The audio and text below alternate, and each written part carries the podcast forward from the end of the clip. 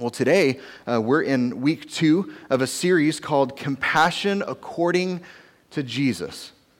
And throughout the month of June, uh, we're spending our time in Luke chapter 7, uh, learning about how Jesus served four unlikely people with compassion. I think these encounters, they, they teach us more about who Jesus is, but also what it means to live for him as we look for ways to serve people with compassion in our own circle of influence. Now, as I've been thinking about this idea of, of biblical compassion, what does it mean to serve others well?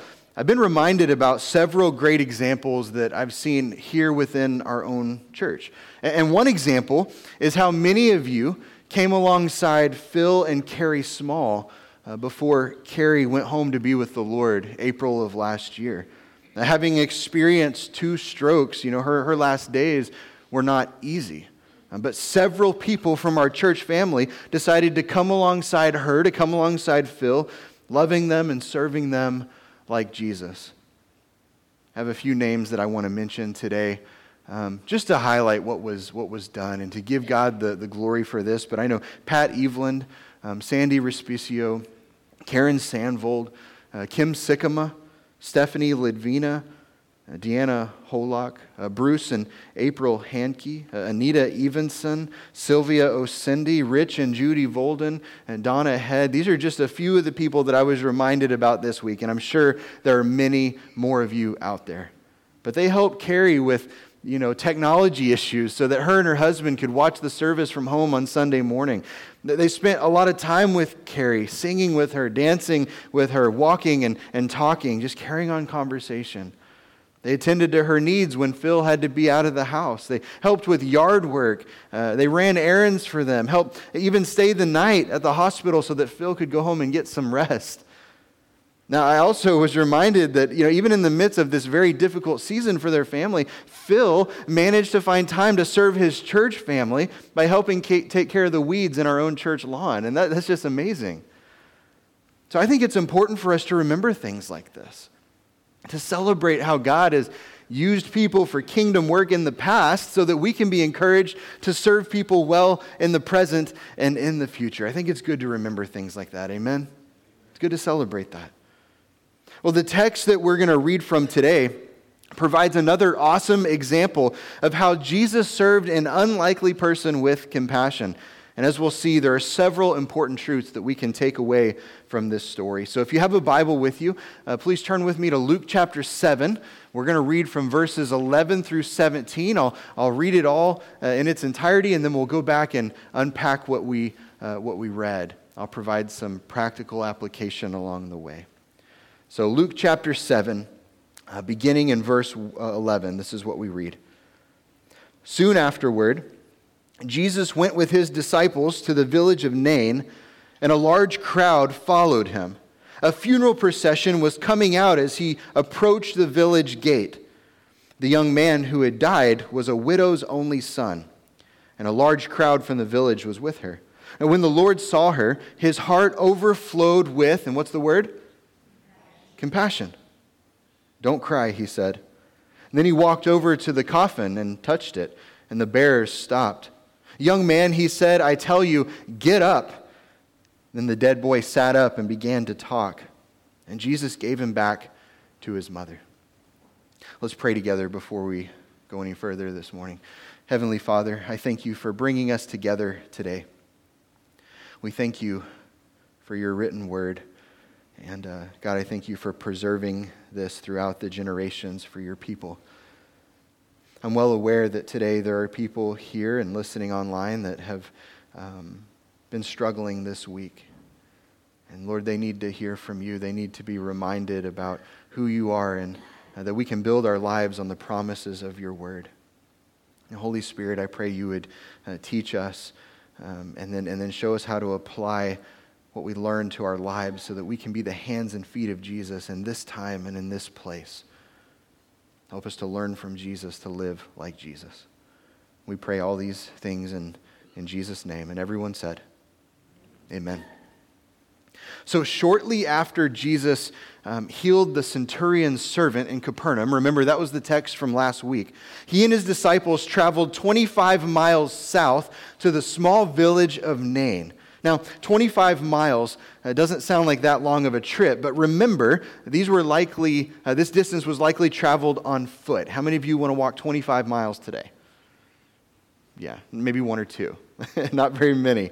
But this would have been at least a day's journey. Now, when I read this story, I wonder if the disciples thought Jesus was, was just being spontaneous. You know, as far as we can tell, no one invited Jesus to come to Nain. He just went there because we know that was part of God's plan.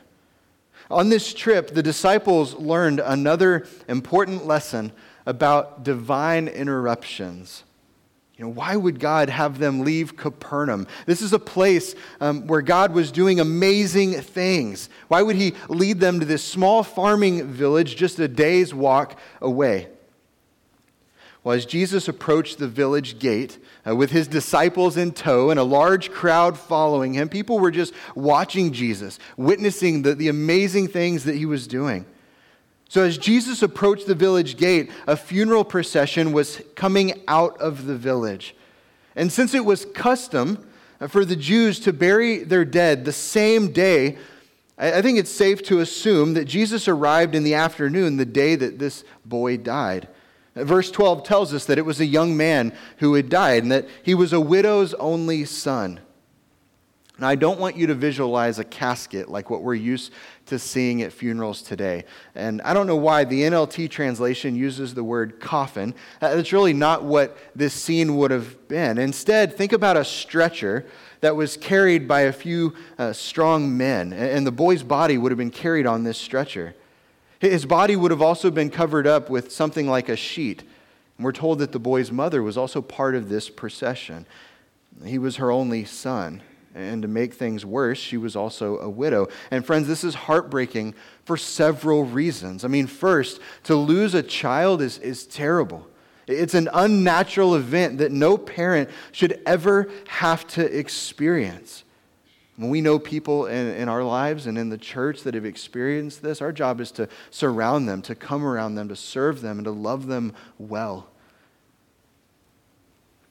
Children are supposed to bury their parents not the other way around. This is heartbreaking. And second, this woman's livelihood was likely lost. You know, being a widow, um, her son would have taken care of her as he got older, but instead she was left alone with virtually no way of providing for herself. And although heartbreaking, this divine interruption, it teaches us three important truths about Jesus.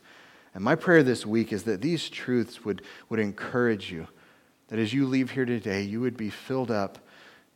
You would know a little bit more about the God that, that we serve, how God relates to you. Number one, if you're taking notes, um, Jesus always gives help when we need it. Jesus always gives help when we need it. Look with me to verses 11 and 12. It says, Soon afterward, Jesus went with his disciples to the village of Nain and a large crowd followed him. A funeral procession was coming out as he approached the village gate. Uh, the young man who had died was a widow's only son, and a large crowd from the village was with her. So when we read this, I think the right response for us is just to be in awe. It's to be in awe at the providence of God. When we read about Jesus meeting the funeral procession as they were headed to the burial site, and what a difference there was in, in attitude and emotions between the crowd that was following Jesus into the village and the crowd that was following the funeral procession out. Jesus and his disciples were likely celebrating because of all that God had just done in Capernaum. But the widow and, and her friends and family, they were grieving the loss of her only child. Jesus was heading for the village while the mourners were heading for the cemetery. They were crossing paths. And this is where we see this first point that's in your bulletin that Jesus always gives help when we need it.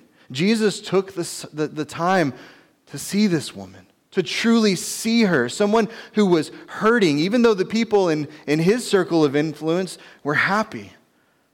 He does the same thing in our lives today. Let me share three verses with you. that highlight this truth. Um, Hebrews chapter 4, verse 16. It says, So let us come boldly to the throne of our gracious God. There we will receive his mercy and we'll find grace to help us when we need it most. So, regardless of what we go through, we can approach God with confidence solely because of who He is. Jesus is our Savior, He's Messiah and Lord. And the Bible tells us that God gives us His mercy. Uh, mercy is not getting what we do deserve. You got to remember that. That when we come to God, mercy is not getting what we do deserve. And He also gives us His grace, which is getting something that we don't deserve. God is always there to help us when we need it most. Psalm 34, verse 18 says, The Lord is close to the brokenhearted. He rescues those whose spirits are crushed. You know, we often wish that we could escape the storms of life. It's not pleasant to have to persevere through the pain of grief, the, the pain of loss, sorrow, and, and failure. Even the small daily frustrations that we experience can wear us down. But God promises to be close to the brokenhearted. And He doesn't say that we're never going to experience storms, but that when we do, He's going to be with us. God is our source of strength, our source of courage, our source of wisdom, helping us through the storms of life. God is close to the brokenhearted. For some of you, that, that's the verse that you need to take with you today. And Psalm 46, verse 1, that God is our refuge and our strength, always ready to help in times of trouble.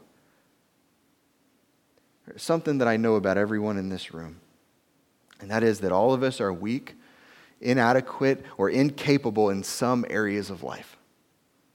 That, that describes all of us. We need God's help to move ahead. We need God's help to get the job done, to restore a broken relationship, to forgive someone who's hurt us, to make wise choices, just to be the people that God has called us to be. We can't do this in our own strength, in our own effort. The truth about how Jesus always gives help to us when we need it, it goes far beyond grieving the loss of a loved one, although it does not exclude that kind of hurt. That's the example that we see in this story. This truth is applicable for every area of our lives. Number two, if you're taking notes, Jesus understands our pain. Jesus understands our pain. Luke chapter 7, verse 13, when Jesus saw her, uh, being the, the, the widow, the, the mother who had just lost her child, it says, When the Lord saw her, his heart overflowed with compassion Remember, compassion is giving up my wants to meet another person's needs. Compassion is your pain in my heart. That's what the title of today's message is. It's your pain in my heart. That's what we see right here. His heart overflowed with compassion. Jesus was able to identify with the widow's heartache, with her suffering. Not, not only was she grieving, but she also felt alone because her husband had died. She just lost her child. But little did she know she was not alone. Jesus was with her. He understood what she was going through. In Hebrews chapter 4, verse 16, we read this verse just a few minutes ago, reminds us about how we can approach God with confidence, regardless of what's going on in our lives, regardless of what we go through.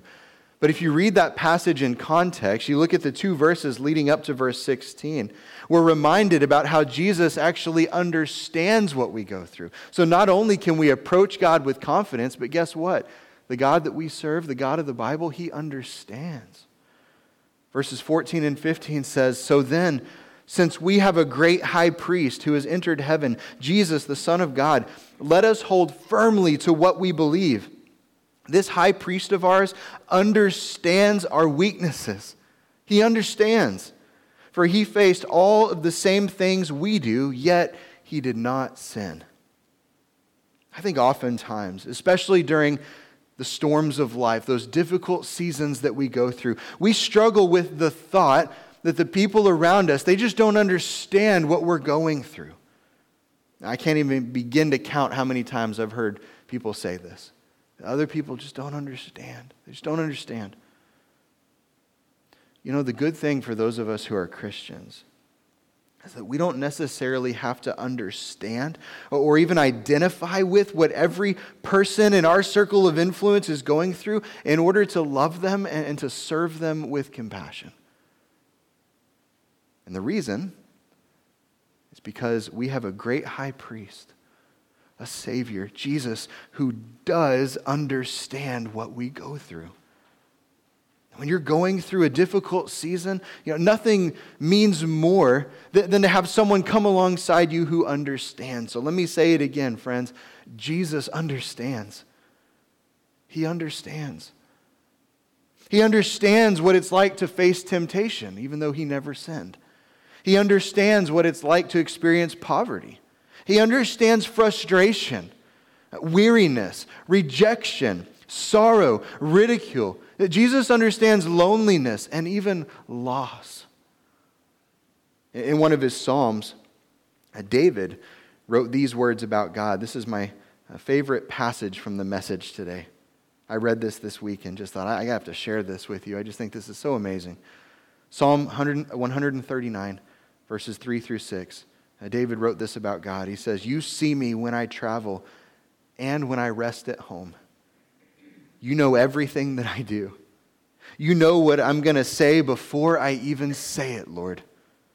You go before me and follow me. You place your hand of blessing on my head. Such knowledge is too wonderful for me, too great for me to understand. So, no matter what you go through, no matter where you go, you have a God who, who is intimately acquainted with all of your days. Just think about that for a moment. This, this knowledge is too wonderful to even understand. This means that God doesn't stand back distant from you. Instead, He wants to be with you, even the most difficult parts of your life. When Jesus saw the woman who had just lost her son, the Bible says his heart overflowed with compassion. That's your pain in my heart. Jesus understands. I do want to make sure that, that I mention that this amazing truth does not negate our responsibility to come alongside one another, to come alongside people who are hurting. You know, Paul wrote about this in 2 Corinthians chapter 1, verse 4. He says that, that he, being God, comforts us in all our troubles so that we can comfort others. When they are troubled, we will be able to give them the same comfort that God has given us. So the, the idea is simple that God comforts us so that we can in turn comfort others. Yes, we have a God who helps us when we need it, who understands our pain, but we're also called to stand in the gap for others when they're hurting, when they're not able to hold themselves up. When someone you know is hurting, think about all the ways in which God has comforted you that how God has ministered to you, and then model that same kind of comfort for them. When you've been the recipient of God's wisdom, you can share that wisdom with someone else. When you've been encouraged through God's word, and I pray that's often, share that encouragement with others. Don't just keep it to yourself. When God has carried you through a storm, you can learn how to help bear someone else's burdens as well. You know, one of the great privileges and responsibilities of being a Christian is to offer comfort to those who are hurting. This is one of the unique ministries the local church has to offer a hurting world. And the great thing is that today you don't have to sign up in advance to serve. All right, after service, you don't have to go to the Connection Center and, and pull up the iPad and sign up to serve people with compassion. No, you just need to look for opportunities to comfort others with the same kind of comfort that God has given you.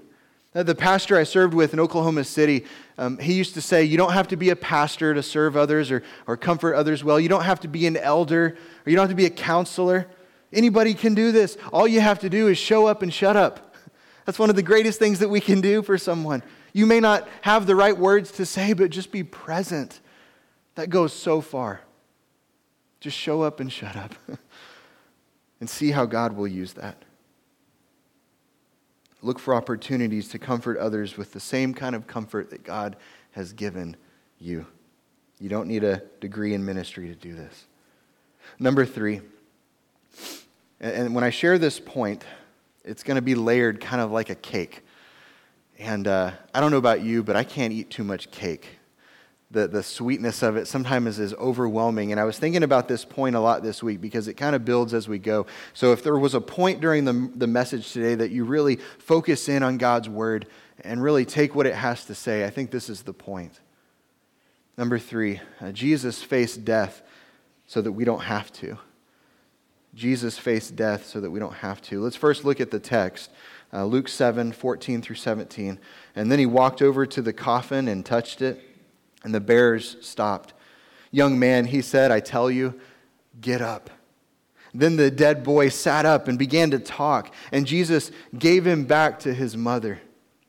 Great uh, fear swept the crowd, and they praised God, saying, A mighty prophet has risen among us, and God has visited his people today. And the news about Jesus spread throughout Judea and the surrounding countryside. So, what's happening here? Well, Jesus walked over to the stretcher. The men who were carrying the boy's lifeless body, they, they stood as Jesus reached out and touched it. And once again, Jesus simply spoke. He just spoke. He said, Young man, I tell you, get up. And immediately the young boy sat up and started talking. I mean, can you imagine what this must have looked like? Can you imagine what this must have been like? I've seen YouTube videos of people pranking uh, other people at funerals. I, I don't recommend this. This is a terrible idea. But this was no prank. As the boy sat up, the sheep moved up with him. He got down from the stretcher, and Jesus presented him to his mother. What a reunion. God's power, friends, was on full display. And, and what a reminder to us that at the voice of Jesus, even the dead come to life. Amen? At the voice of Jesus, even the dead come to life. The Bible says that fear swept over the crowd. Now, I, I, read this and I thought, oh, that makes sense. Like, this would have been terrifying. But if you look at the Greek word, it's not the kind of fear that we experience when you're afraid of something. This just means the people were in awe. And they marveled at what Jesus had done. And this makes complete sense when you read the rest of the verse where it says, um, uh, the, the people said, A mighty prophet has risen among us. God has visited his people today. These people were in awe. They marveled at what Jesus was doing. And we're going to hit the kind of the pause button. We're going to shift gears for a second. And this is the part where the, the layer of the cake gets a little thicker. See, this story, I think, provides an opportunity for us uh, today to talk about death, something that we don't like to talk about. And, and about what will happen when Jesus returns and we're reunited with our loved ones who've gone ahead of us. You know, Paul wrote about this in 1 Thessalonians chapter 4, verses 3 through 18. I often read this text, uh, this passage at a funeral, like a graveside service.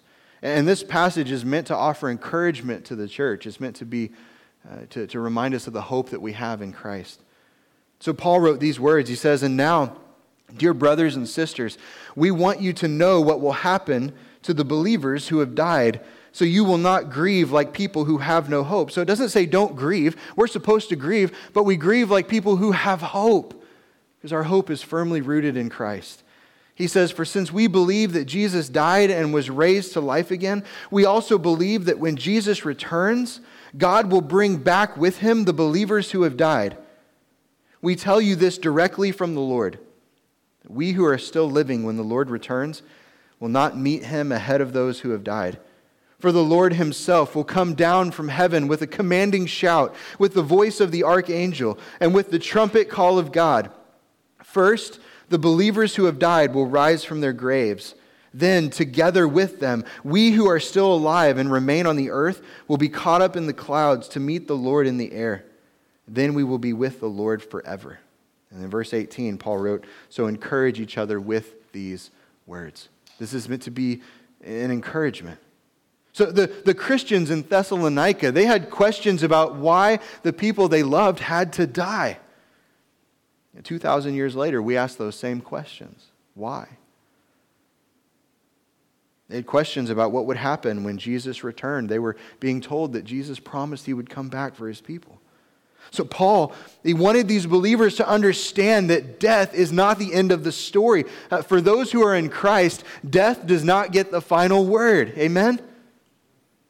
See, when Jesus returns, all believers, dead and alive, will be reunited, never to suffer or die again. Now, some people, they read passages like this, or they go to the book of Revelation, or anywhere else that talks about end time events. They, they, they try to come up with a man made formula for when and how these things will take place. And I've seen so many Christians get sidetracked and, and kind of lost because they, they, they try to figure out things that God has not revealed to us. And I want you to I want to be clear about this. It's important that we study all of God's word, that we're informed about all that God wants us to be informed about. But the details about how and when these things will happen are not nearly as important as the overarching truth itself. And that is that when it comes to the issue of death, God wants us to be encouraged by what happens to believers, not confused. God wants us to be encouraged, not confused. He wants us to have faith not fear. This passage is meant to be an encouragement to all believers because the same love that unites believers in this life will unite believers when Jesus returns and reigns in glory for all of eternity. There's a famous phrase that Martin Luther uh, wrote in the margin of his Bible. Now, your margin of your Bible only has so much space, so what you write there needs to be important. Would you agree? Doesn't have a whole lot of space. Well, this is what he wrote Born once, die twice. Born twice, die once. What does this mean? Well, the Bible talks about life and death in two ways. You have uh, physical life and you have spiritual life. I want to unpack that a little bit this morning. Physical life is given to all creation by the breath of God breathed into our bodies. Genesis 2 7 reminds us of that. And then it's taken away when that breath leaves the body and returns to the God who gave it. We see that in Ecclesiastes 12. So, practically speaking, we receive physical life at the moment of conception, and then we lose it when we die. And that's why we say things like life is fleeting, because it is. Spiritual life, uh, on the other hand, it was also given to us by God. It refers to the eternal part of us that lives beyond the physical life of our bodies. And we read about this in the book of Isaiah. So, in the beginning, um, Adam and Eve, they had an eternal physical life as well as an eternal spiritual life. Now, they didn't really understand this. They didn't understand what God meant when He warned them about eating from the tree of knowledge of good and evil. When God said, If you eat this fruit, you are sure to die. Die, what is that? Never experienced die before. Never experienced this word. Well, when they ate the fruit and they sinned, the Bible tells us that sin and death entered the world. Not only physical death, but spiritual death. Now, before we get really frustrated and we decide to jump Adam and Eve today, we need to remember, friends, that we too are sinners by nature and by choice. Paul wrote about this in Romans 5, verse 12, when he uh, says that when Adam sinned, sin entered the world. So when Adam sinned, sin entered the world. Adam's sin brought death. So death spread to everyone, for everyone sinned. Sin brings physical death, but far worse, it brings the spiritual death of being separated from God for all eternity. We're going to add another layer to this cake. Our physical death, our physical death represents our first death. But afterwards, the Bible calls our spiritual death the second death. As terrible as this is, there's a silver lining, there's good news. See, the good news of the gospel is that Jesus died on the cross in our place and was raised to life, defeating sin, defeating Satan, and defeating death so that we can have a restored relationship with God. The Apostle John wrote that for those who are born again, that's the phrase that he uses, born again. For those who are born again and remain faithful, uh, the second death that the Bible talks about has no power. So all of us are born at least once and all of us die at least once. However, if we're not born again in Christ, we'll die twice. first physically and then spiritually in the second death that the Bible talks about, eternally separated from God. Now, on the other hand, if we're born twice, so first physically and then spiritually, if you're born again in Christ, we'll only die once, untouched by the second death. So, in short, if we're only born once, we'll die both physically and spiritually. But if we're born twice, we'll still die physically but we'll live on spiritually with God forever. That's why Martin Luther wrote, Born once, die twice. Born twice, die once. You know, talking with a Pharisee by the name of Nicodemus, Jesus said these words in John chapter 3, verse 3. He said, I tell you the truth, unless you are born again, you cannot see the kingdom of God. Now, as you can imagine, this was an extremely confusing conversation for Nicodemus.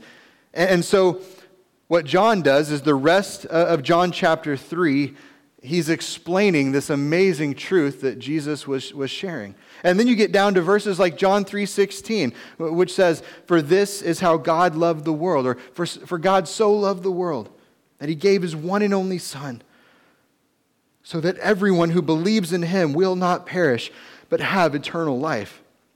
God sent his son into the world not to judge the world, but to save the world through him. And that brings us full circle back to this truth that we're talking about that Jesus faced death so that we don't have to. Born once, die twice. Born twice, die once.